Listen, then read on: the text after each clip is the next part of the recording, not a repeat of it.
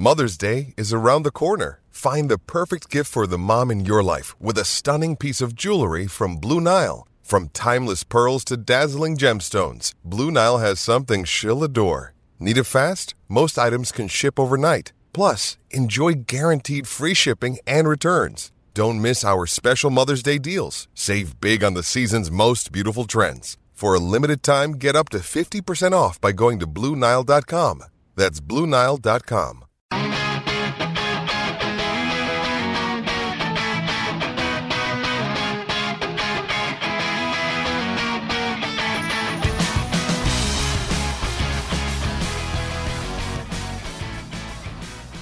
Hello and welcome to another episode of the Record Celtic podcast. I'm Liam Bryce and today I'm joined by Craig Swan and Andy Bargh as we take a look at all the goings on over at Parkhead. On the pod today, with the transfer window fast approaching, we take a wee look at how the summer could shape up for Celtic. Uh, the first big movement is Tom Rogic signing on for another five years, and we examine just how big a boost this is for the club. And finally, we'll take a look back over the Scottish Cup final as Brendan Rodgers and his side secured an historic double treble. Uh, Swanee, we'll come to you first of all. What do you expect from Celtic this this summer transfer window? Because obviously a lot of the talk is about what's going on over the across the city. But what can what do you expect from Celtic in the summer? I think um, the everybody clamours at this stage of the season. They're looking for things to happen, things to happen quickly. But I don't think there's a mass overhaul required at the moment. I think there was a lot of suspicion that Rogic would leave, which Tom Rogic would leave, which would have been a big problem. But that issue has been solved. So I think in the middle they're fine. No one's going to buy Scott Brown, and Cham's not going anywhere. Um, McGregor's there, Rogic is there. Obviously, there's an issue over Stuart Armstrong. That's still to be sorted. Um, defensively, Simunovic says he's going to stay. Boyata's now in talks about a contract, which at one stage didn't look likely until after the World Cup. Tierney's going to stay. Lustig will probably be back. Try to do a deal for it. So I don't think there's going to be that much done um, early. Uh, obviously, we'll come to something later about the, the English transfer window, which may move the goalposts a little bit as well. Mm-hmm. I, I, personally think it'll move the goalposts quite a bit for Celtic, but mm-hmm. I don't. I'm, I'm guessing at that because we've never had any experience of it yet. We don't know how it's going to play out, but just one or two factors within it makes me think it, it may be beneficial for them to hang on. Um, and so I don't expect much to happen at, over the next certainly over the next three four weeks. I don't see much happening now. Mm-hmm. And obviously we've got Andy, we've got Patrick Roberts, whose spell at the club uh, seems now coming to an end.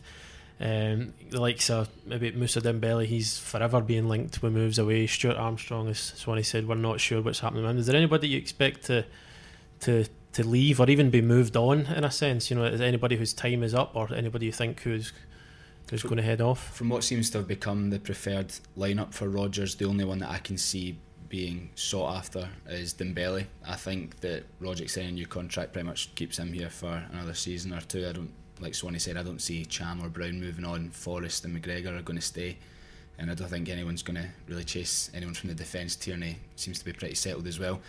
Um, I think I think the key indicator in Dembele's future is how much Celtic seem to be chasing Edouard. Um, I don't think they would be talking about breaking their transfer record if if Dembele was going to stay. So I think he's going to move on down south. I think Armstrong's going to move on as well. I think he's been injured this season, but he's not been the same player, and I think his focus has wavered at times, and I think he'll end up on his way out as well. And another one who's he's kind of lost his way a wee bit this season, despite scoring a healthy amount of goals, is Sinclair. I don't know if he'll settle for another season on the bench. His career's not by yet, and I think he might fancy another crack at England before um, he does call it a day eventually. If he can't force his way back into the starting eleven, I think Celtic might, if a bid comes along, he might find himself on the way back to the English Premier League or Championship. Yeah, because there was some uh, there was some talk a few months ago about Sinclair potentially heading away, but then the, Sinclair himself actually came out on the Celtic website and said, "Look, I'm I'm not going anywhere." But kind of based on how the the rest of the season's panned out, if if there was a an English club who came in with a bid for him, do you think he'd be tempted? Yeah, I, I, think what players say in public, what they have to say, and what actually is going on, maybe two very different things. Um, Scott Sinclair's not a first pick. He's obviously the optimum uh, time to be sold. He's given two cracking years to Celtic and as well. And he's right, maybe one and a half really good years. Um, he's tapered a little bit now. I think if Celtic could get a good price from, him, they might take it. Um, I don't know just exactly. None of us know just exactly how Lewis Morgan's going to settle in, but that's where he would play. You would think mm-hmm. off the left. Now a lot of people suspect he may end up going the same route as Ryan Christie and Scott Allan, despite the fact what he said, because it's a mm-hmm. huge jump. But if he does prove to be good enough, then he would go and play in there. So. Yeah, I think this would maybe be the time for, as Andy says, this might be a good time for Sinclair to go and have one last crack at it. But it all depends on a buyer, and, and Peter Lawwell doesn't uh, doesn't move for cheap figures if um, if no one's prepared to pay just exactly what he thinks he's worth, then he'll be staying. It's a it's a risk free signing for a team in England. If somebody like Bournemouth or Huddersfield wants to throw four million at yeah. Celtic, no water off their back really. Uh, yeah, uh, very good point. Yeah. Uh huh. And Andy, you touched on it as well. Edouard, you expecting, you know, as, a, as an indicator of Dembele's future. But if we can just go on to Edouard specifically, uh, you know, there's been a kind of a lot, a lot of talk in the past few days about when Celtic have to get this wrapped up by, when we don't have to get it. They don't have to get it wrapped up by. Is this is this one you expect Celtic to push over the line? You guys? Yeah, I think they will. Yeah, I think they would like to get him. I think the player would like to stay. I think the manager would like to get him. He's had a year to bed in. He's at a good age. I think if it's if it's doable, and all the indications that we've been told is that it is doable, I think it'll be done. You agree, Rod- Andy? Nah, Rodgers has been very vocal about it, hasn't he? He's full of praise for Edouard. He scored some big goals this season. He's kind of in a similar mould to Dembele. You know, Rodgers fancies that kind of striker, a big, strong lad who hold the ball up, bring others into play, and finish the ball. It's very different to Griff. It's just good to have two options, and if Dembele's on his way out, makes sense to bring Edouard in. It's, it's a lot of money though for Celtic. It's been what 17 years or something like that since they've spent yeah. this amount of money on Hearts yeah. and something. Yeah. Their like, market's changed, and yeah, I don't think it's so much in terms of the you know, it's it, a lot of people are putting a lot of store in the fact that this boy and, and it's the transfer, you know, would have to be a new record and almost just looking at the player and the fee in mm-hmm. isolation, but not quite as simple as that. No, it's not because he's coming from PSG and because of the other, you know, Celtic would maybe be able to get, you know, there might have been a player if he'd been on loan from someone else that maybe wouldn't have cost the same amount. So I w- I wouldn't place too much store. I, just think the market's moved on. Yeah, a player that it, a player that five years ago would have cost one million pound now costs seven yeah. in, in, the world of PSG and Manchester City. It's, it's a different world. A couple of years ago, Celtic paying was it three million for players like Pukki? You know. Yeah, exactly. Yeah. Ah, so I just think it's an indication of how the market's moved and. And also the, the, the competition Celtic can't compete now with the really big clubs in terms of buying. I mean, they went toe to toe with one or two Premier League clubs to get Sutton, to get Hartson, mm-hmm. to get Joe Ledley when they got him on the. They would never get a player ahead of a Premier League mm-hmm. club now. Yeah. Mm-hmm. And speaking of the Premier League, you touched on it briefly there. Uh, they have brought their transfer window, f- the closing date, brought that forward to be before when the fixtures kick off on August the 9th. So, so you've got a bit to tell us about how you think this could affect Celtic summer. Well, I think uh, Andy touched on um, Moussa Dembele, and I think he's he's he's key to all of this. He'll probably be the biggest example that we'll get how this new window is going to work because obviously in the past Celtic it was 2015 with Virgil van Dijk. Virgil was clearly he wanted to go. Everyone knew he was going to go, but because of the time of the qualifiers for Celtic, they were able to say to Virgil, "Look, you're staying. You need to stay and play the qualifiers." Then we've got eight days after the qualifiers, and it all gets sorted. Then that luxury's now been removed. They can't say to Moussa Dembele, Moussa you stay and play in the qualifiers and help us out, and then you can go after. That can't happen because the qualifiers are nowhere near finished. I think there's another three games after the August 9th, maybe two, certainly the playoff round. Um, so that couldn't happen. We would have to go beforehand, which they, which changes the dynamic a bit because do they then try and sell him now mm-hmm. and give themselves more time because they know what's going on? Um, does that depend on what clubs in England want to do? The other aspect of it, I think, is there is interest from abroad in him. I can guarantee you that. Um, and in the past, you would suspect that if there was interest from England as well, it would be a good bargaining chip for Celtic to say to a Marseille or a Borussia Dortmund, well, guess what? This team in England are in from and they're offering us X. Those teams abroad now can just sit and wait. They don't need to get involved in a bidding war. And just say, okay, if X are going to pay 20 million for Dembele, fair enough, on you go and they don't have to go. They can wait, wait, wait, wait, wait, and then if it doesn't happen by August the 9th, they can then go back to Celtic and say, "Well, that twenty million you told us about that didn't happen. You can have fifteen, and that's it." So it's going to change a lot of things of how the game's played. As I say, I'm not a chief executive, mm-hmm. so I don't know how to play the game exactly. How's the best way to do it? But it's definitely going to change. I, I think he would probably. I would imagine if he didn't go now, he maybe wouldn't go till the end of the window and maybe to abroad rather Mhm. than to England. I think if he was going to England, it would be pretty much ASAP. Yeah. And you think we've actually not heard too much in the way of clubs coming in from for him at, at, at this. Did you expect it's been kind of kind of quiet on that in that front? Yeah, but Celtic are like that, aren't they? I mean, it's very they're, they're very good at doing their business. Unfortunately, for guys like me, they're very good at keeping things quiet, which is not what not what you like. But Uh-huh. um, no, they're, they're they're very good at keeping keeping situations Yeah, quiet. 'cause you don't And doubt there is there is obvious interest. be you know. assured there's Aye. lots of interest. Uh huh.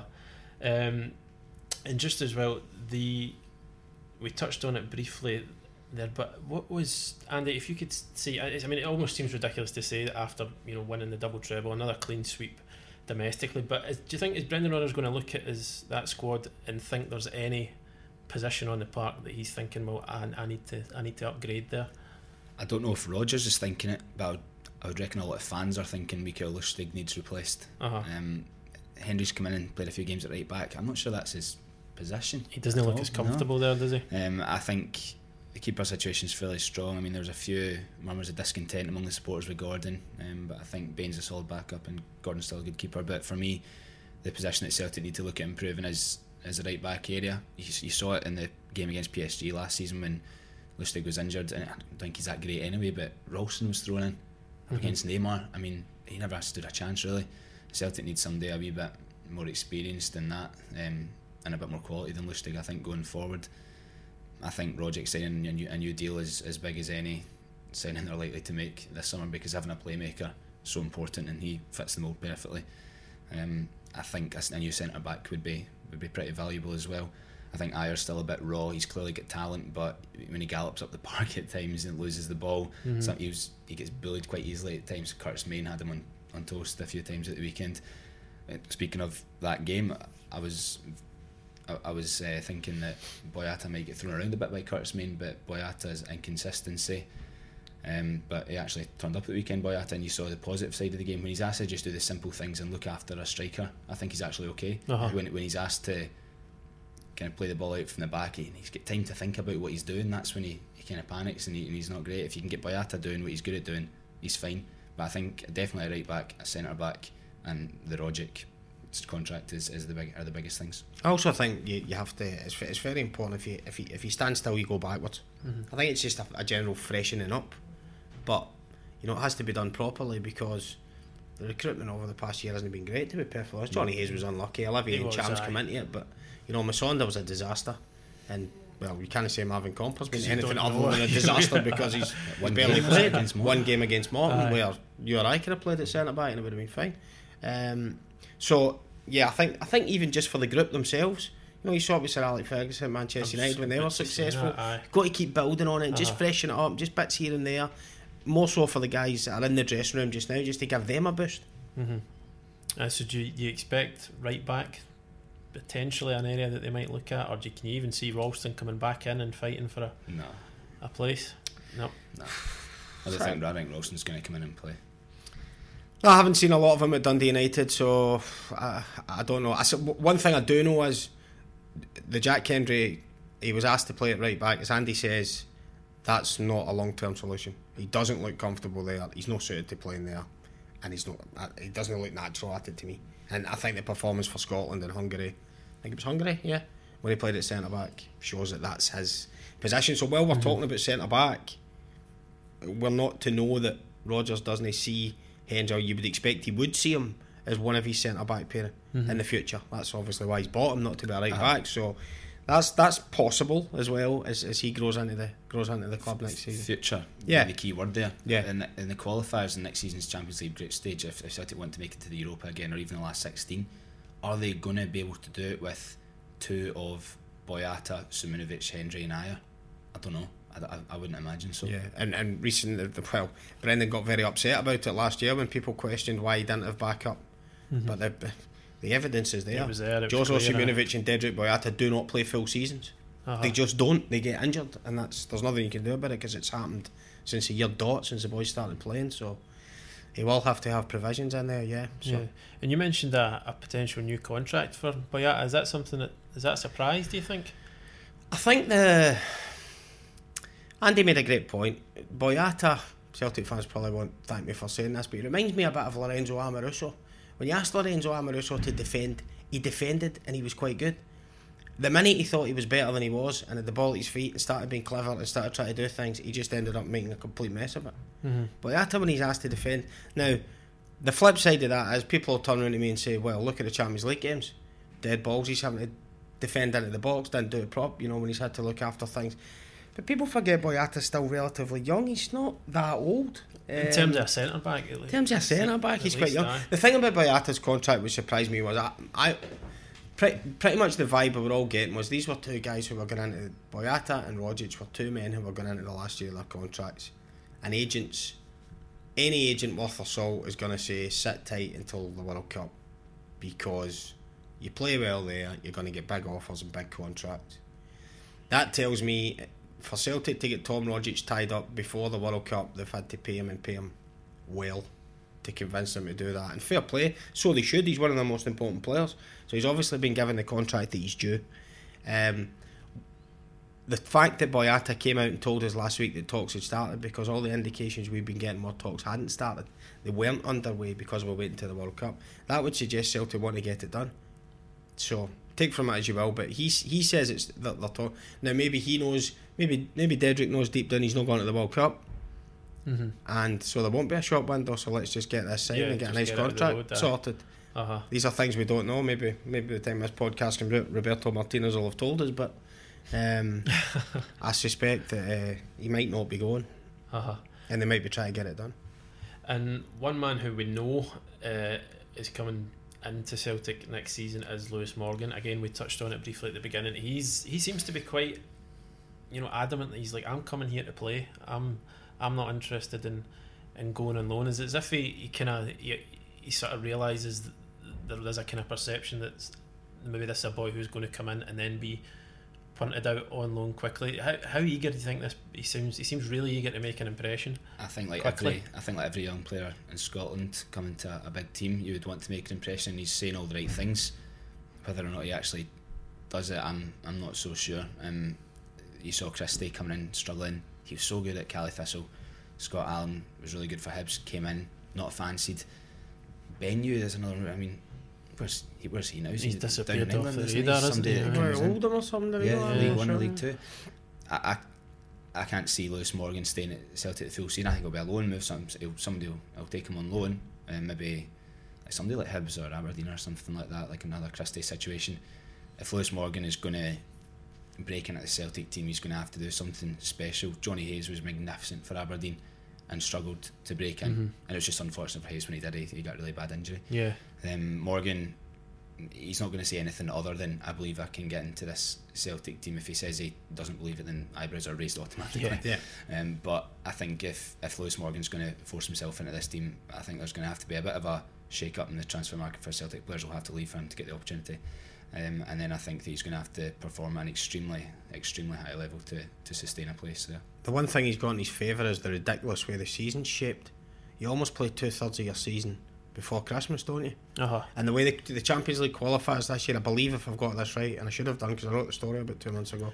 I think it's eight games in successive weeks, isn't it? Yeah. Eight games in successive that's- midweeks that you play. Sounds, sounds Brendan right Rodgers is basically going to have to have almost like a Champions League team and a league team to start the season. Uh-huh. I know they want to start well because Steven Gerrard's coming to Rangers and Aberdeen and blah blah blah, but he's going to have to mix and match with Betfred Cup ties and things like that in between European ties. So that at least it gives Morgan a chance to get some game time, and then it's down to him. I mean, whereas one of the what, these other boys maybe struggled was they didn't even get the game time; they weren't even playing. Now you would imagine with the sheer volume of fixtures, he'll get some chances. Then it's all down to him. If, if he starts well, Yep. you, you never know. Yeah, uh, he does But- have to hit the, guy- hit the Yeah, ground running, absolutely. doesn't he? Yeah. Yeah. Because it, it's it, you, you said you saw it with Johnny Hayes. It's Yeah. it's easy to to just almost disappear off the. If, if October, if radar. October, November comes round, he's played two games. It'll be away somewhere in January on loan, no doubt about it. Yeah, because you know how that is here. I mean, there was there was people down in Dembele after six games. Uh huh. Oh, he doesn't look that great. His movement's not that great. Mm. Do you remember the wailing and gnashing of teeth when he missed the first Old Firm game? Sorry, when Leigh Griffiths was missing the first Old Firm game. People are panic stricken about Dembele having to play in alright that, that game. day as well. Yeah, didn't I think he did alright. Just the three. I think he did. Yeah. So, bad. we're, the, we're the masters of judging people within a second. And another big player for Celtic, um, obviously we've not had a chance to discuss this in full on a podcast yet, was uh, Tom Rogic signing that new deal, just you know, from almost from almost from nowhere. Um, because there was earlier comments from Brendan Rodgers, a, maybe a month or so ago, where he was almost sounded a wee bit resigned to him going. He was saying, you know, Tommy, he's got a, this is a big life decision for him to make.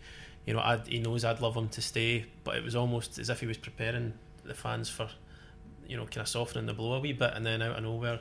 So was that a deliberate? I was there. I was. think- I was there. I was right there when Brendan said it. It was in the. It was in the stand after the Rangers game um, at Parkhead when he, he came and did a little bit with the daily papers, and he was very. Um, he was just saying, look, boys, giving you know, if you're a Celtic supporter, being at Celtic probably seems like the greatest thing in the world. But if you come from Australia, then there's there's a big wide world out there, and maybe fancy something else. And I don't think there was any subterfuge in it. I think he was just Yeah. being quite honest.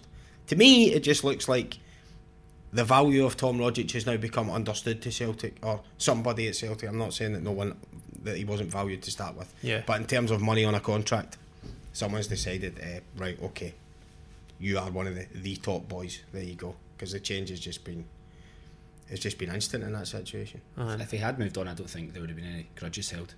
No, No, I No, don't- certainly so not, no. no, I mean he'd won everything, five years. No, it's. Yeah. I, I thought it was a perfect time for him to go. To be Uh-huh. perfect, it's great for Scottish football and Yeah, for Celtic that that he he stayed. stayed. He's a brilliant player. I think the, the three factors trophies, Rodgers, pay rise. That's really what it comes uh-huh. down to. Yeah.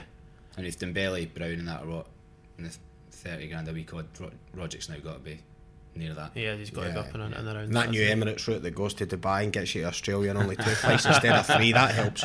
Aye.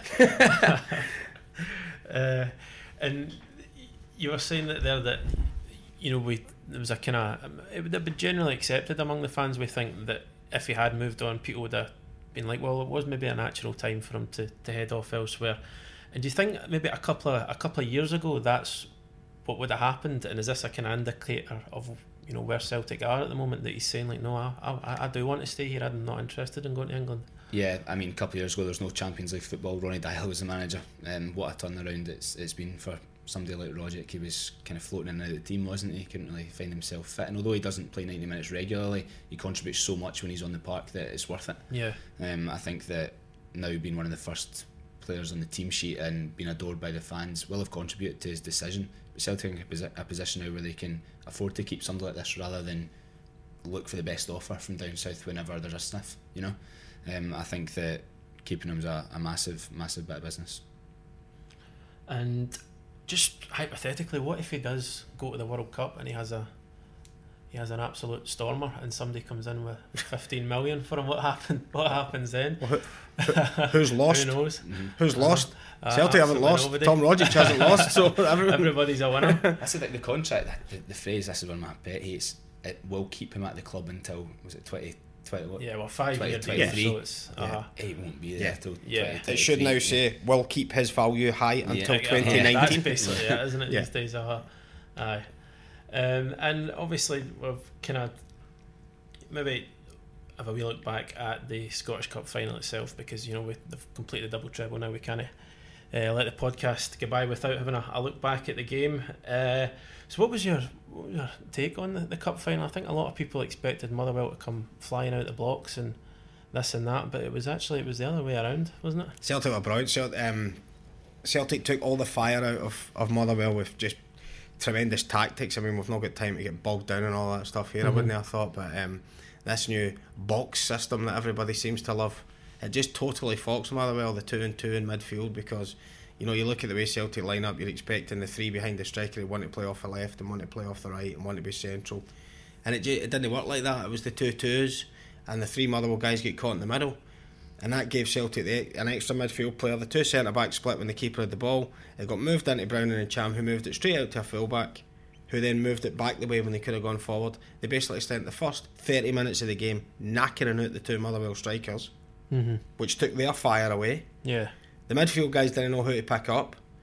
Guys like Chris Cadden, who were playing off off the right for Motherwell, didn't know they couldn't follow McGregor inside because he maybe thought he was maybe having to look after him. He maybe wasn't sure if Kipre behind him was going to have to look after him. He'd have to look after Tierney. It just com- the whole thing just ended up. Motherwell just got the runaround, and it was down to tactics. And the other thing, as Andy touched on, guys like Boyata stepped in and nipped any things in the bud. Mm-hmm. Any 50-50 Celtic, everybody talked about Motherwell's physicality.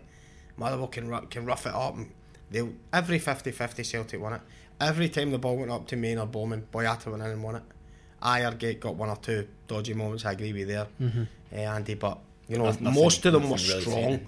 Most of them were strong. They dealt with Motherwell tactically and physically. They dealt with them early doors and had the game won after half an hour. And I know that Rodgers told the Celtic players to kill this game early. Motherwell are a fit team. I know the Celtic team were, were, were told that the longer this game goes on, the, the better chance Motherwell have because they'll go right to the 120 minutes if necessary. Mm-hmm. Celtic did exactly as needed. Two goals in the first 20, 25 minutes. Game over, really.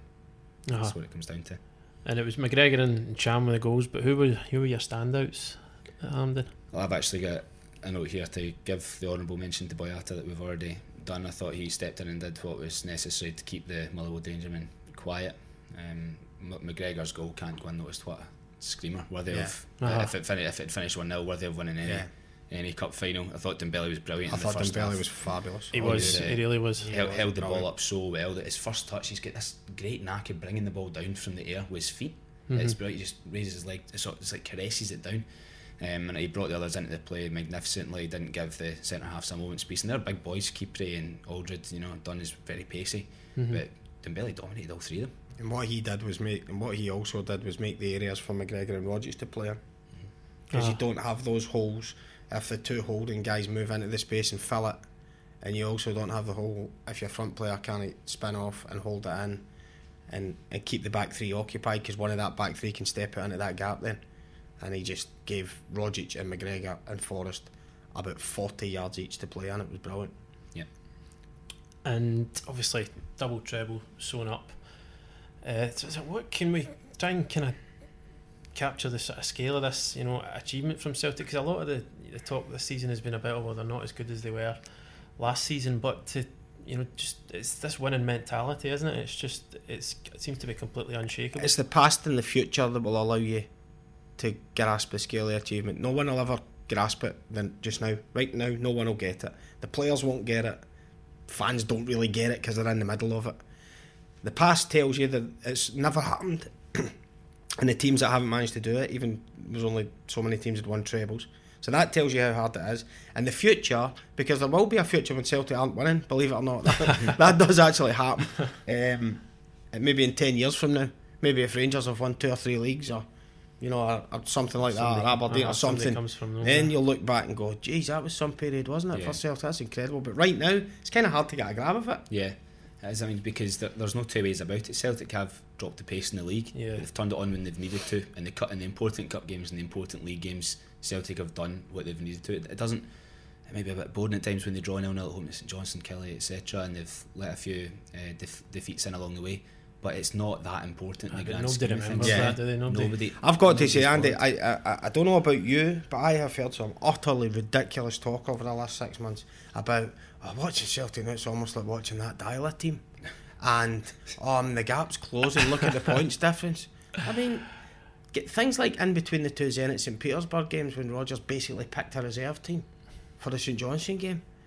Celtic did that so often this year and kind of half messed about because they weren't pushed. Mm-hmm. Soon as anybody asked them a question, yeah. or oh, the Aberdeen game at Pittodrie, that's going to be the one where it falls. Oh, Ibrox, yeah. that's going to be the one. Anyone asked them a question, they just ran riot. On, on the Premiership trophy, it doesn't say Celtic champions brackets by nine points or whatever. Yeah. It says Celtic champions, and that's yeah. what they've done. What they needed to do. Last season was never going to be repeated. That was a complete one-off. This season, yes, the pace has dropped off at times because they've had so much squad rotation, but it doesn't matter. They've done what they needed to do, and they've won the cup finals. They've performed brilliantly in both of them. Celtic double treble winners.